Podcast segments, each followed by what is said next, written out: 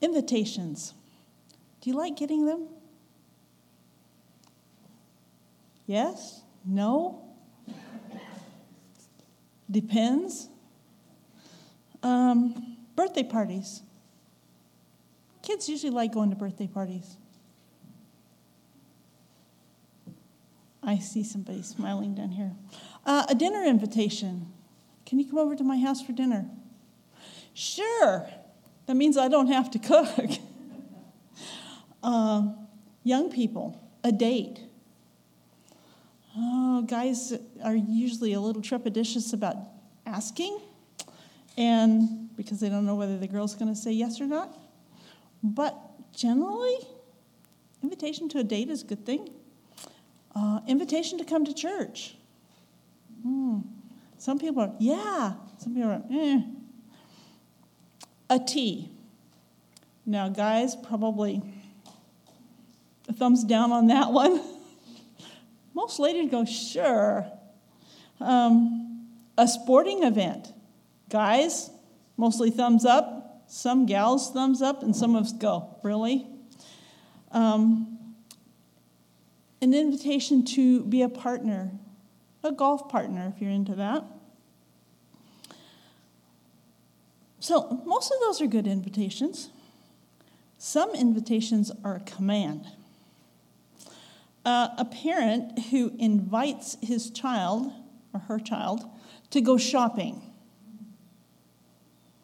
Um, most boys are thumbs up or thumbs down. Thumbs down. Most guys, oh, they don't like that. Most girls, thumbs up. I saw that instant thumbs up. Yeah. Um, you either love it or you hate it, but is it an invitation you can refuse? No.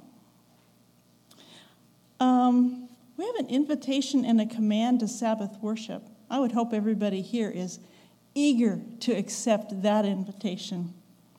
Then there's another kind of an invitation. Um, how about if the President of the United States invited you to go to a party? As an invitation, but you think you sort of got to show up? Uh, yeah, you do. You sort of have to show up, and at that point, you might be concerned about uh, do I have the right clothes? I know I could go through my closet and go, uh uh-uh. uh you know, I don't have those kind of clothes. But it's an invitation and it's a command. This morning, we're going to look at one of these in the Bible that's invitation and a command. And Jesus gave it several times in his ministry. In our text, that um, Paul read for us this morning. Come to me, all you who labor and are heavy laden, and I will give you rest. Take my yoke upon you and learn of me, and you will find rest for your souls. There's actually two commands in that verse there's come, and there's take my yoke. We're going to focus mostly on come, although we'll do a little bit with the yoke. It's a command and an invitation. If you want what is promised, you better, you better take the invitation. He promised rest. He said, Come. Um, come as you are. Give yourself to Him, wholly, completely, without reservation. It might be interesting or important to know what Jesus meant when he gave this command come. We in English, we have one word for come, and it's used in a whole bunch of different ways. Okay? It's like, oh, come on over, or show up, kind of come, of come. In Greek, as far as I can tell, there are three, and they each have different meanings. Jesus used the word come he used all three of them. But this morning, we're only going to focus on the one that was given as a command invitation. The word is deute. That's the best I can do pronouncing it. Sounds kind of like our word duty, and it's probably it's rude. But it means come. Come now. Come hither. Follow. It's a verb for those of you who are English people. In its imperative form, it's a command. Do it now. Come. Show up. Well, if you look back at the text, who's invited? Those who are, those who labor and are heavy laden. That can be physical work, and some of you do that kind of physical work that makes you tired. It can be work that has problems at work, and that just wears at you. I know some of you have jobs that are wearing. It could be financial problems, just not having quite enough to make it. But I believe it applies mostly to those with heavy spiritual and emotional burdens and those who bear, bear a huge load for other people.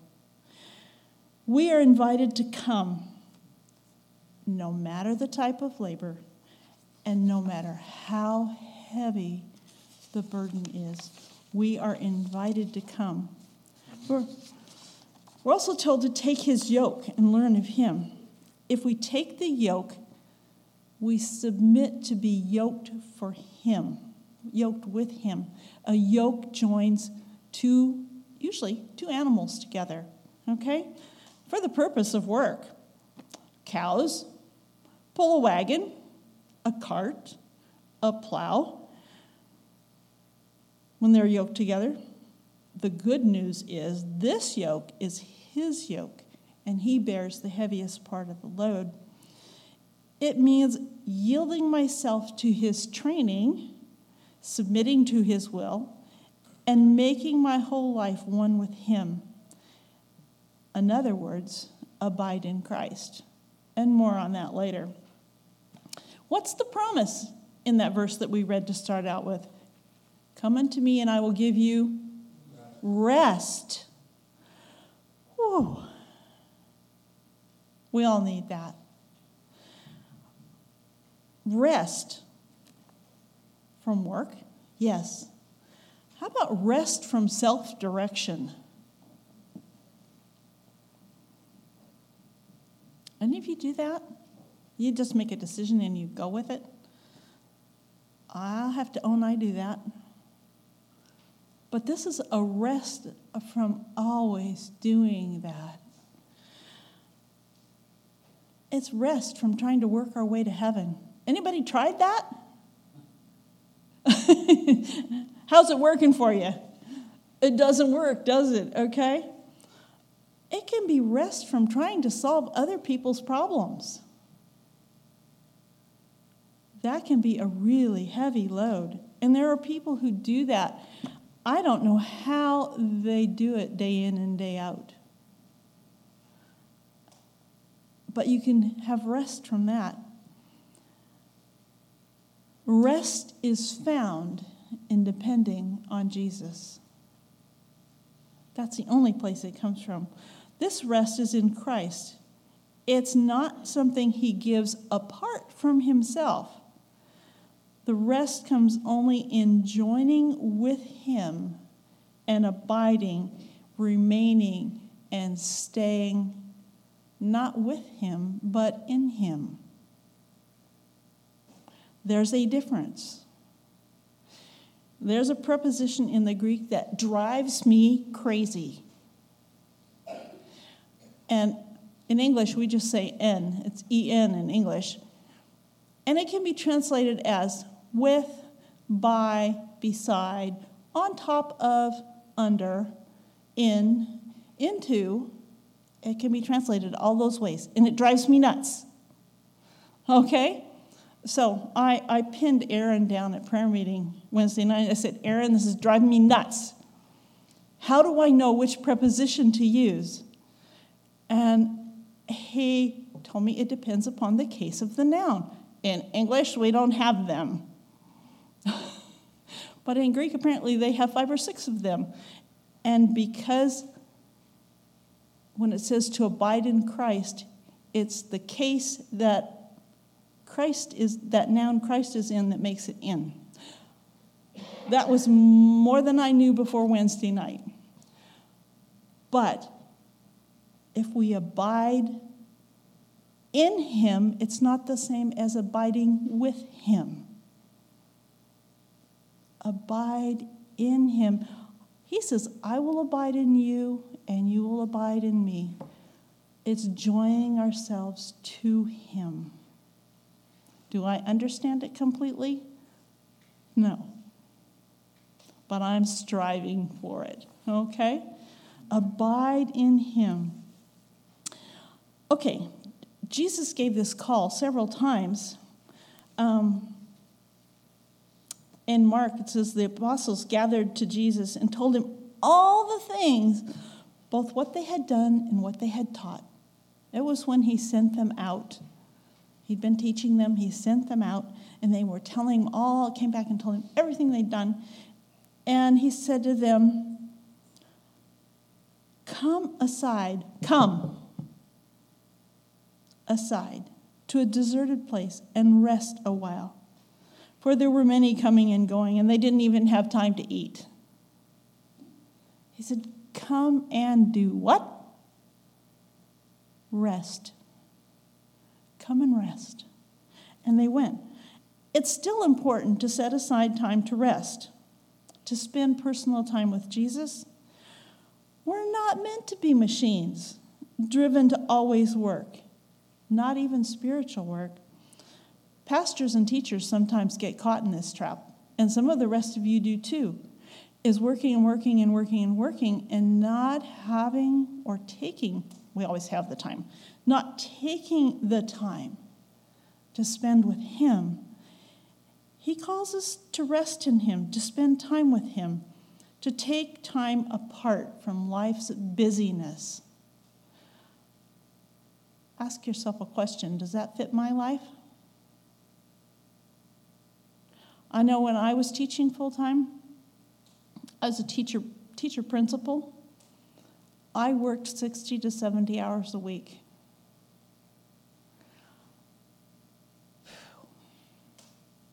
Kids think vacations are for them. Guess what? The teachers need it as much as they do. But his call to come isn't just for vacation. His call to come is do it now. Remember, that was part of the definition. Come and rest, come and abide. Early in Jesus' ministry, shortly after his baptism, he was walking by the Sea of Galilee, and he saw Simon and Andrew and his brother casting a net into the sea, for they were fishermen.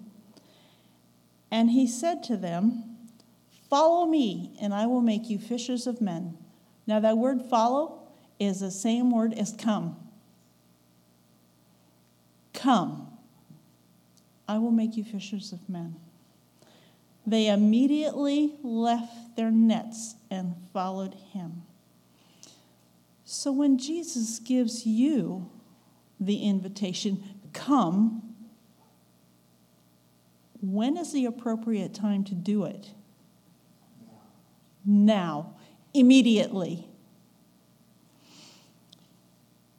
Jesus wanted to make them fishers of men. They followed him. They remained physically. Uh, they remained with him, physically abided or dwelt with him during his ministry. And after his death, they learned to spiritually abide with him. More on that later. Then there's Zacchaeus. Now, all kids love Zacchaeus, right?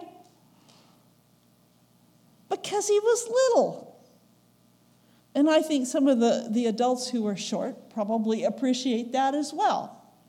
I wasn't blessed with shortness. My dad was six foot one, and he almost gave me every inch of it. I'm glad I didn't get to six foot one. but there are people who are born short. And so Zacchaeus is precious. And Jesus came to him And he said, Zacchaeus, make haste and come down. There's that word come again. Come down, for today I must stay, abide, same word, at your house. So, who was there? Jesus, the crowd, and Zacchaeus up in a tree. He was a chief tax collector, a sinner, not lightly regarded by the townspeople. His name, ironically, meant pure and innocent. Isn't that interesting? His name meant pure and innocent. He wanted to see Jesus.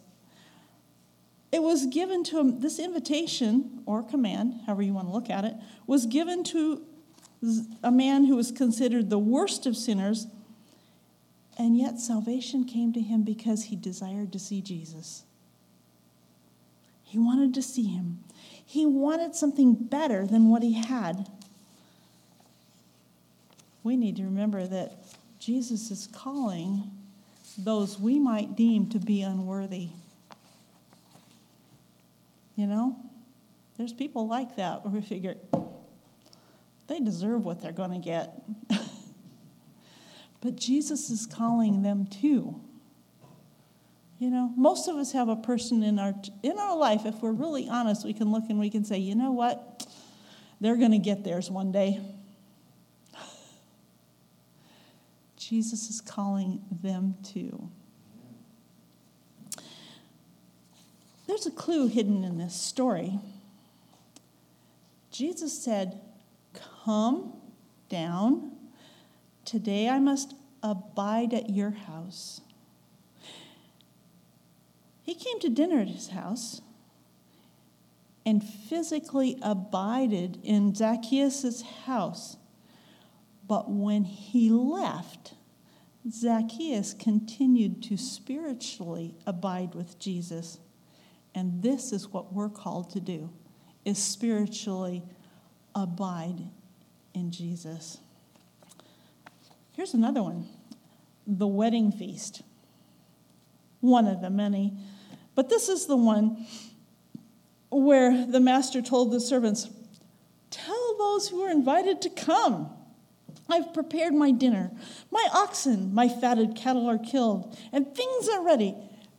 Come to the wedding. That's an invitation and a command. Come to the wedding.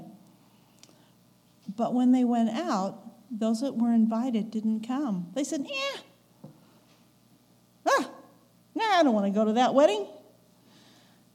And they seized his servants, they treated them spitefully and killed them. The king wasn't very happy. And we're not going to explore all the ins and outs of this parable. But then he said to his servants, The wedding is ready, but those who were invited were not worthy. Therefore, go to the highway and hedges, and as many as you find, invite to the wedding. So the servants went out into the highways and gathered together all whom they found, both good and bad and the wedding hall was filled with guests. Jesus is still going to the highways and hedges, inviting all to come.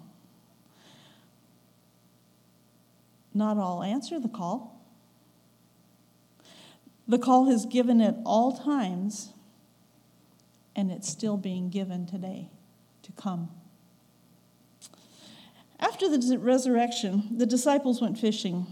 Jesus cast the net on the Jesus said, "Cast the net on the right side of the net boat because they hadn't caught any fish." He said, "Yeah, throw it on the right side." Some figure that that was the side Jesus was on. I don't know how they figured that, but I like the idea. And it became so full, it had 153 fish in it. That's a pretty large catch when you haven't caught anything all night. And Peter had to drag it up. And then Jesus said something. He said, Come and eat breakfast. That same word. Do it now. Come hither. Come and eat. The disciples didn't ask any questions because they knew it had to be Jesus. I mean, who else had put a hundred and what was it, hundred and fifty-three fish in their net? They knew it was Jesus. Why is this an important little thing? You know, just this little clip. The disciples who had been abiding with Jesus for over three years, when Jesus died, was resurrected, they went back to their old occupation, catching fish. He'd promised to make them fishers of men,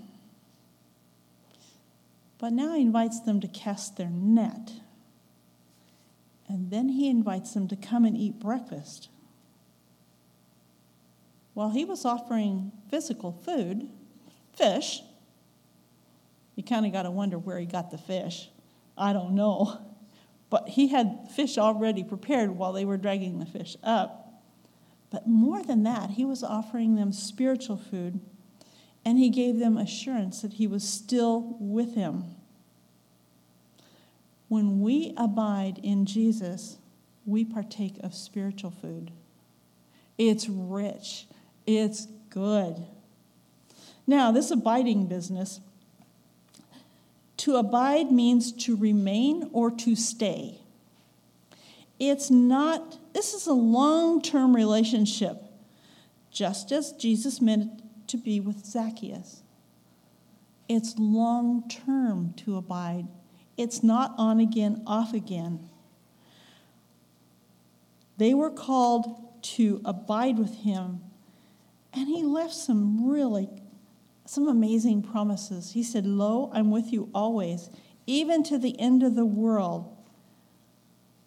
It was for them, it's also for us. I'm with you always. So, how are we supposed to do this? Okay, this abiding business. He said that he would abide in us, and we were to abide in him. the teacher in me has to get to the, all right, tell me how. right? Tell me how.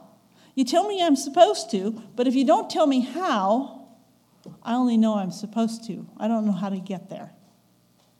Well, I'm still in school and I'm still learning this abiding business. And I think most of you would own that you're in that same position. You're still learning to abide. Um, again, it's not an off again, on again thing. But the first thing it requires is a relationship. You have to come before you can abide. That's why Jesus said, Come. And he said, Come and abide. And this re- relationship requires time. I'll tell you, when you're working 60 and 70 hours a week, that time is really hard to come up with. By the time you cook, you do laundry, you clean the house, and you teach school. All you want to do is go to bed and catch some sleep, right? Well, I no longer do that. I don't have an excuse. Some of you work really long hours, but He's still calling you to come and abide. So, here's the how to as I understand it. First, I must come. Not just once, but repeatedly, daily, hourly. I must come to Him. Next, in any relationship, there's communication. I need to talk, and I need to listen. Now, I'm really good about talking. Those of you who know me know I can do that pretty well. Question is, is how well do I listen? When I spend time with Jesus, that's the hardest part for me is to shut up, be quiet, and listen. I don't know about you, but that's hard for me to just be still and see what he would say. I learned from reading His Word, and I listen to what I'm reading. I'm hearing that, but He wants to be more personal than that. He wants us to just take a bit of time and listen to what He has to say. My sister actually taught, that, taught me that. And I hate to tell you how long ago was she taught me. I wish I had learned it when I was uh, 20. Took me way longer than that to learn that. So, listening happens both by spending time in the Word and listening to what the Word says, and by just being still.